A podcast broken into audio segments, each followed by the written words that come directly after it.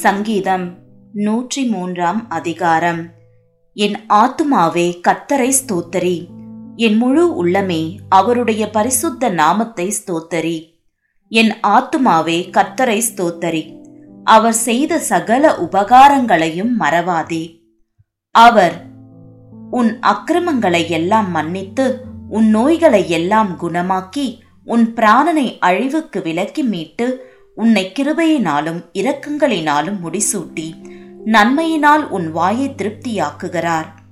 கழுகுக்கு சமானமாய் உன் வயது திரும்ப வாழ வயது போலாகிறது. ஒடுக்கப்படுகிற யாவருக்கும் கர்த்தர் நீதியையும் நியாயத்தையும் செய்கிறார். அவர் தமது வழிகளை மோசேக்கும் தமது கிரியைகளை இஸ்ரவேல் புத்திரருக்கும் தெரிய பண்ணினார் கத்தர் உருக்கமும் இரக்கமும் நீடிய சாந்தமும் மிகுந்த கிருபையும் உள்ளவர். அவர் எப்பொழுதும் கடிந்து கொள்ளார் என்றைக்கும் கோபம் கொண்டிரார்.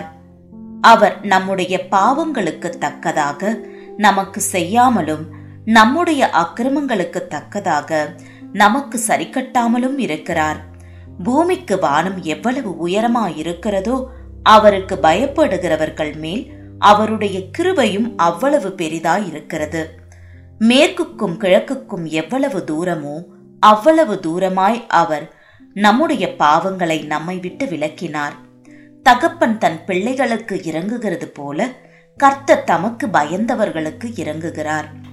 நம்முடைய உருவம் என்னதென்று அவர் அறிவார். நாம் மண்ணென்று நினைவு கூறுகிறார். மனுஷனுடைய நாட்கள் புல்லுக்கு ஒப்பாயிருக்கிறது. வெளியின் புஷ்பத்தைப் போல் பூக்கிறான். காற்று அதன் மேல் வீசின உடனே அது இல்லாமற் போயிற்று. அது இருந்த இடமும் இனி அதை அறியாது. கத்தருடைய கிருபையோ அவருக்கு பயந்தவர்கள் மேலும் அவருடைய நீதி அவர்கள் பிள்ளைகளுடைய பிள்ளைகள் மேலும் அனாதியாய் என்றென்றைக்கும் உள்ளது. அவருடைய உடன்படிக்கையை கைக்கொண்டு அவருடைய கட்டளைகளின்படி செய்ய நினைக்கிறவர்கள் மேலேயே உள்ளது.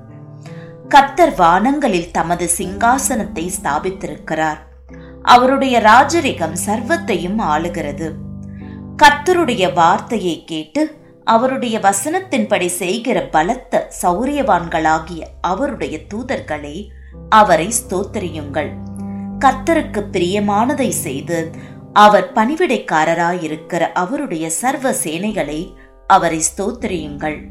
கர்த்தர் ஆளுகிற எவ்விடங்களிலும் உள்ள அவருடைய சகல கிரியைகளை அவரை ஸ்தோத்தரியுங்கள். என் ஆத்துமாவே கத்தரை ஸ்தோத்தரி.